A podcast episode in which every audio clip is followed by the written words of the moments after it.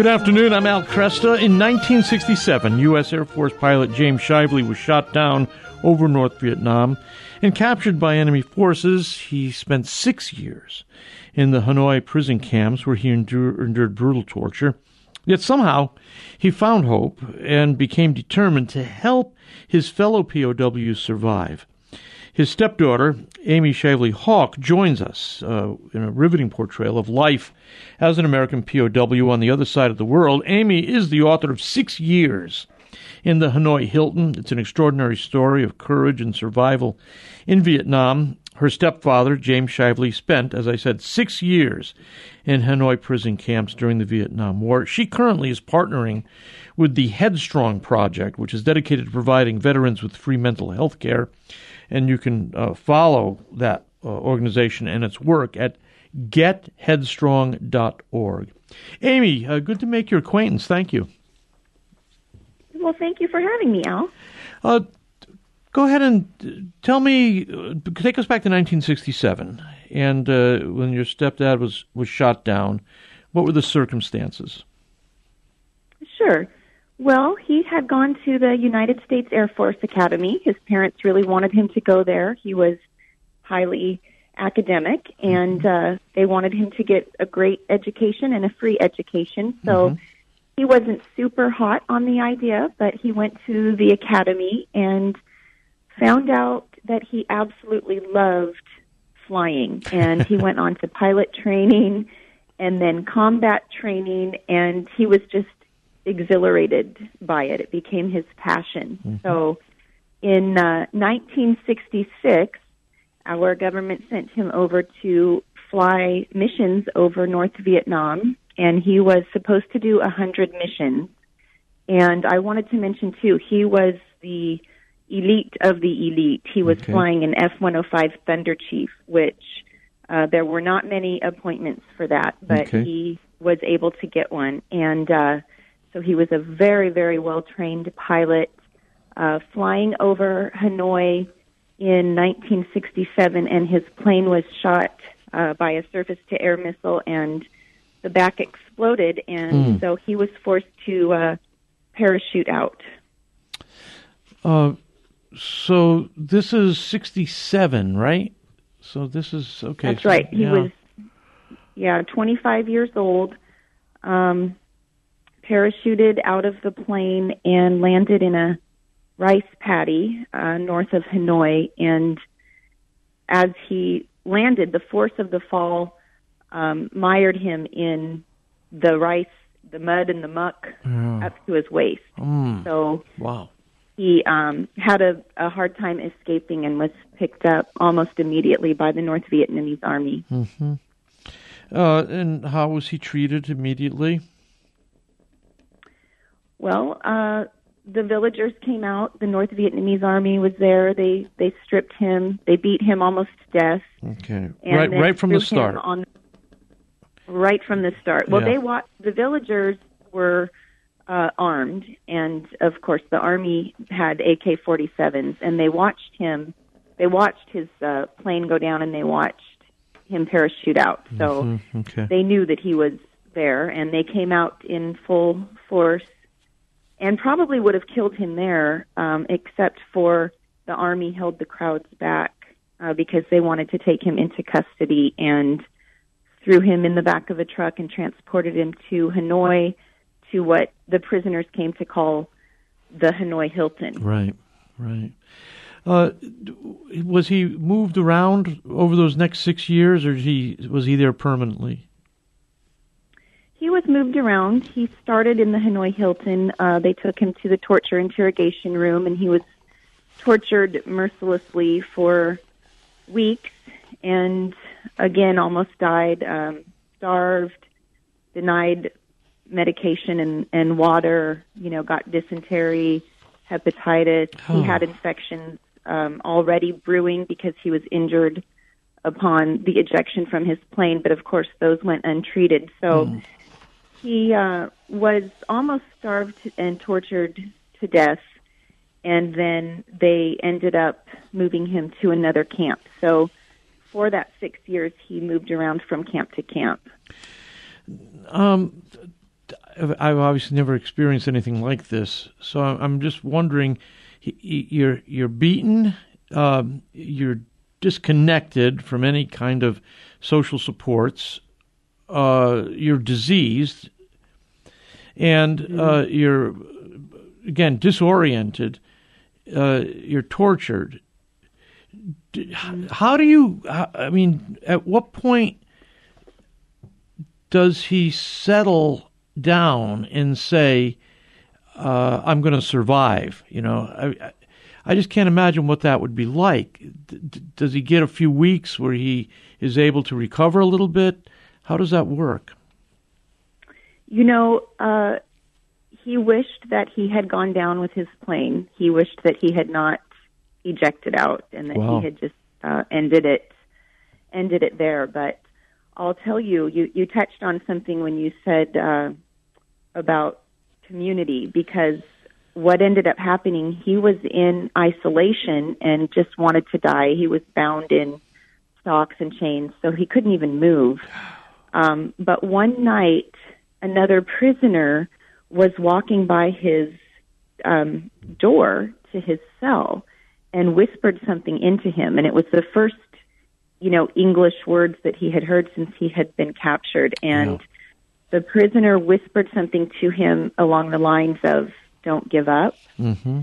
You know, you're not the only one here, mm-hmm. and it was like something just rose in his spirit when he heard those words. He remembered who he was. He remembered that he was a fighter pilot. He remembered that he had strength within him, and mm-hmm. he uh, became determined from that point on that he was going to get out and that yes. he was going to survive. And it was very much a turning point for him. Yes. How far into the experience was that? Was that weeks, months, days? It was probably a couple of months. It's a little bit fuzzy because uh, he didn't, he couldn't remember really clearly mm-hmm. the the dates or how long he was in those initial weeks. Uh, he was in and out of consciousness so much, um, right. but I placed it at about at about midsummer, okay. so that would have been two or three months into his experience. Hmm. Now, he was there for six years. While he was there, what kind of, was he ever able to establish relationships with fellow prisoners? He was, and that is really what kept those prisoners going. Okay. They had to be strong for each other. If they right. were alone and in isolation, um, it was much easier to just give up and to lose hope. But once he was moved out of the Hanoi Hilton, they put him in a cell with other prisoners. And again, he almost died. The prisoners had to nurse him back to life uh, because he had such horrible uh, dysentery and vomiting, and um, mm. and then got hepatitis. But you know, you had to be strong for the men in your cell. And then the prisoners within the camps developed a way of communicating to each other through a tapping code system through the walls. And, you know, that brought them strength as well. They knew that they were in it together mm-hmm. and they were resolved and determined that they were going to get out. Yeah. So, what is that what keeps them is is it the hope of getting out together what keeps them bound together or are there other aspects i mean do they do they think about america's role in the world do they think about uh, spirituality or is it primarily we are survivors together here we will get out Right. Well, I think it might have been, you know, a little bit different from prisoner to prisoner. Okay. I was able to interview uh, Senator John McCain for the book, and he told me that he relied on God, and that was his okay. first and foremost, um, you know, stellar uh, pillar of hope. Yes. And uh, John McCain spent so many years in isolation that he didn't, he wasn't able to have that you know sense of brotherhood and community yeah. that yeah. that the other prisoners were able. So you know God was definitely with them, mm-hmm. um, and you know other than that, it was for each other, and it was also just knowing in their hearts that America would come back for them. Yeah. So they did have they did they did retain that confidence that uh, that that covenant that they had with the nation. Oh, absolutely. Okay. They um, they felt confident that America would come back, and of course, my dad was shot down in '67. There were two years there uh, where there were air raids very frequently. So they knew that the American B 52s were coming over Hanoi. They were doing uh, air raids. They uh, did some missions to try to get the men out. So they held on to hope that America would not forget them. Yeah, yeah. What kind of news do they get? It, again, it's hard for me to imagine what this would be like. Um, when you're in such a con- an environment so controlled by hostile agents, um, were, did they ever get news of the war? Did they ever get news of what life was like in the United States while they were there, or were they completely isolated? You know, they did get news, uh, but of course it was propaganda from yeah. the the North Vietnamese, and so they were told constantly, "America hates you. They're not coming back for you." Wow. Uh, they had to filter that out, though, because at the same time that they were getting this misinformation, you know, new uh, prisoners would come into the camp that had new information about gotcha. the war. Okay. And as they were able to you know, locate them and communicate with them through this secret system that they set up, they were able to get more truth. But it was very covert, and they had to be very careful because you would be punished severely for communicating. Mm. My guest is Amy Shively Hawk. She's the author of Six Years in the Hanoi Hilton, an extraordinary story of courage and survival, telling the story of her uh, uh, stepfather, uh, James Shively, uh, who married her mother after his release from a Hanoi prison uh, when Amy was five years old. We're going to continue conversation on the other side of the break and also uh, go to life after this experience and what uh, James invested himself in uh, in the future. I'm Al Crest. Again, the book is called Six Years in the Hanoi Hilton. It is available at the website, AveMariaRadio.net. We'll be back in just a moment.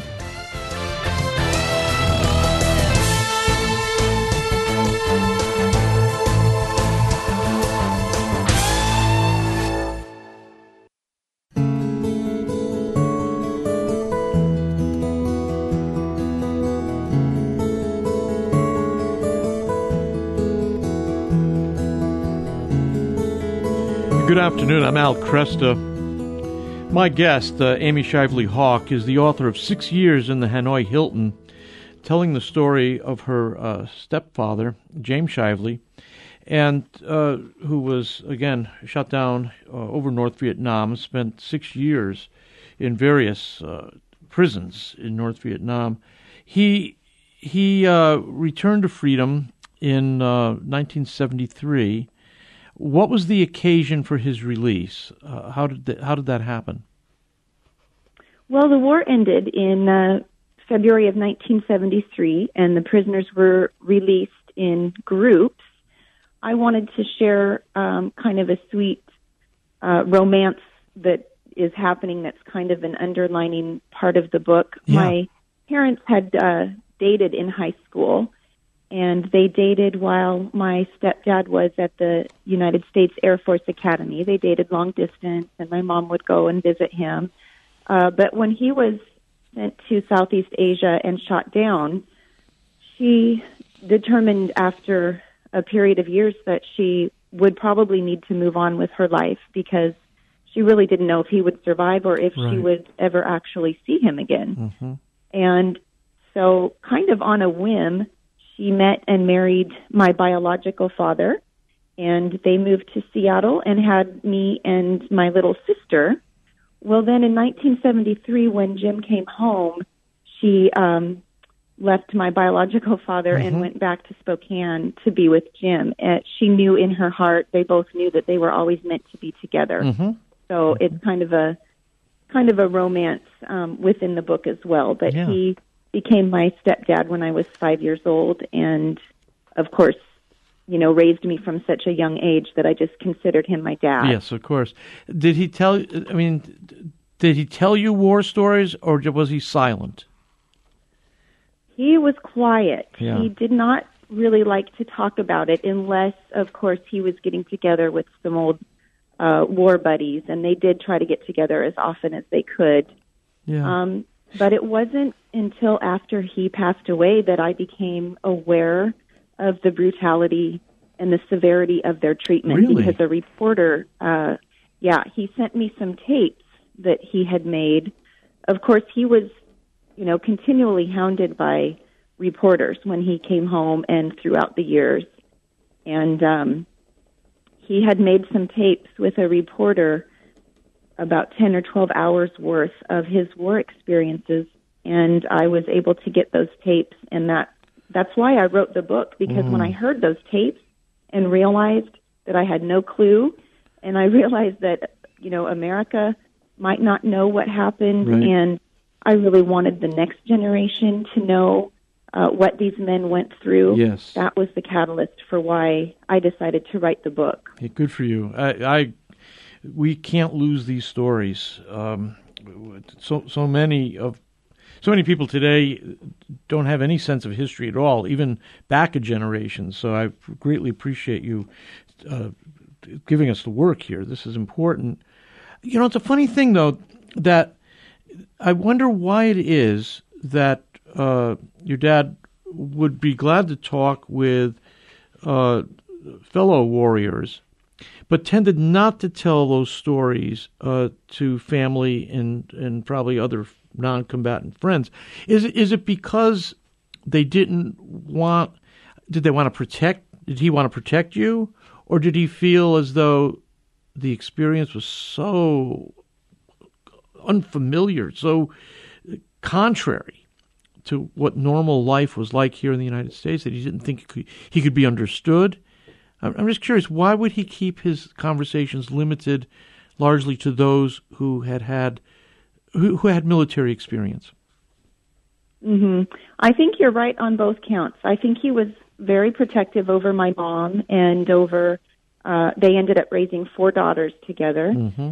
and he was protective over us. And you know, even to this day, my two of my sisters can't read the book. They just um, Wow. they just start crying. You know, because when it's your dad, it's just so emotional. I had a hard time listening to the tapes, and he he understood that. We just knew him as dad. You know, reader of bedtime stories, and Right, right. and so it was very, very difficult for us to grasp uh, the fighter pilot soldier Mm-hmm. side of him. But when he would get together, you know, we would sometimes go to POW reunions, or he would have his uh, his POW uh, cellmates over. Uh, they would try to get together. That's when they could really talk because they shared all those experiences together, and they they had just a very very important camaraderie. And uh, I, I find that that's true with a lot of veteran families I've talked to. Though their their loved veterans uh, kind of closes up about some of their experiences, and um, you know maybe to protect their own heart as well. Yeah. Uh, Well, I'm I've- not sure, but I, I just know that it's important to get those stories out as much as we can. Yeah, yeah. No, I, found it true. I did not serve uh, in Vietnam, and I, and I, but I found over the years, even with friends uh, who did serve, they tend not to share their stories. I, if I wanted to know something, I would have to push to learn it. Right. And um, so, when your dad comes back, uh, what does he do? You know, he comes. The United States is a very different country in 1973 than it was in 1967. Did he ever comment on the difference?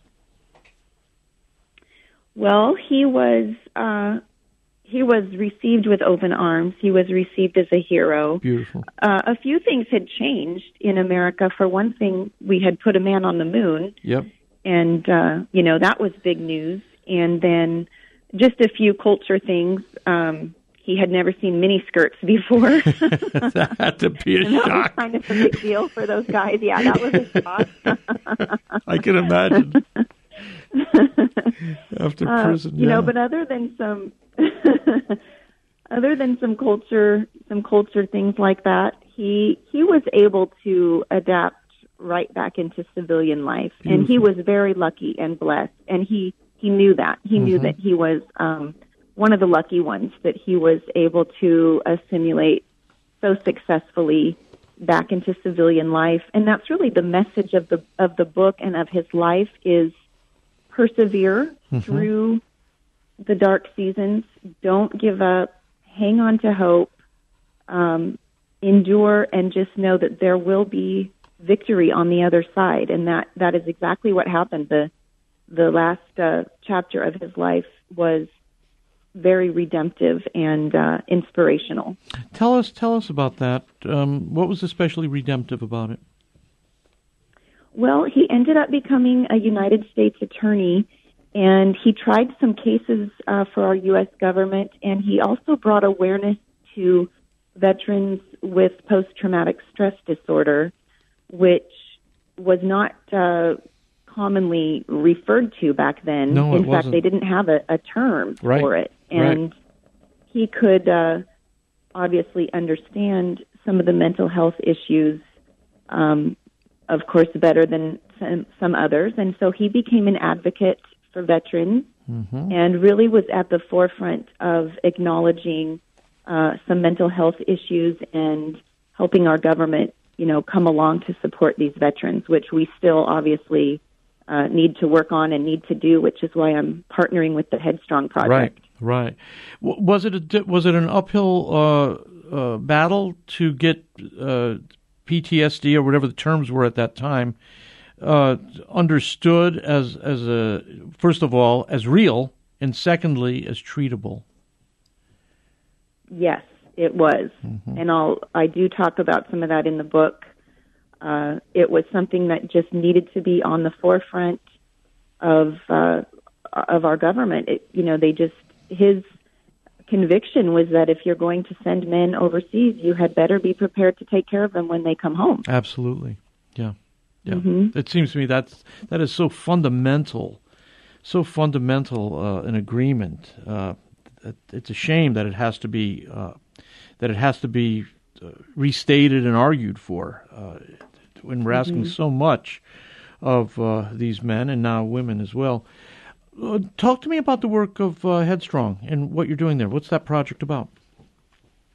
Well, it was started by veterans. I became aware of it when uh, I was doing research for the book, and they just do great work. They they know what they're doing.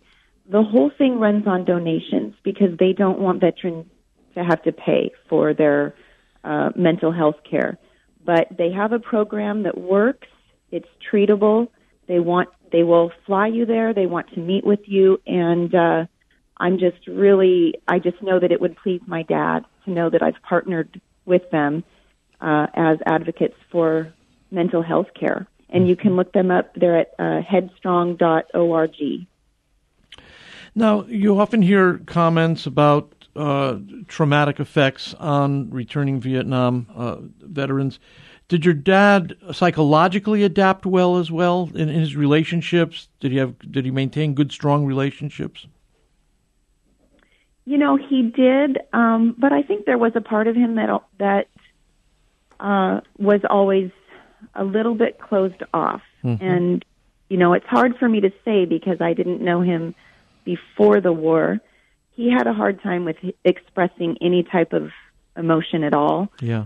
Um, and my mom said that he did have nightmares occasionally, nothing that impeded his life, but that he had nightmares. Uh, and then, of course, he came home. He had ongoing physical uh, ailments for all the years he was alive. Mm-hmm. He, he mm-hmm. died in 2006, but he had uh, ongoing physical issues as well from the war. Mm-hmm. Did he? Um, was he confident that the United States would uh, make good on their promise to veterans? You know, um, I don't know that he was. I think that he felt like he was having to you know, pull teeth to get things done. There, there was so much bureaucracy through Yeah. the Veterans Administration, through the hospitals, and that really frustrated him. I I, mean, that was one of his frustrations. Um, and that's why I want to continue his work today. I want to continue being an advocate. I think we need to keep this issue at the very forefront of America. We need to, you know, remember our heroes and the hard-won gift of liberty that we enjoy today is due to them, and we need to take care of them. Absolutely. They need to be, you know, 100% taken care of. I agree. And uh, I thank you so much for the book, for being with me today, and hope we can talk in the future because this is of great concern to me as well. Thank you, Amy. You bet. Thank you, Al. Six years in the Hanoi Hilton, an extraordinary story of courage and survival in Vietnam. Amy Shively Hawk. It's available in the bookstore. Uh, it'll move you.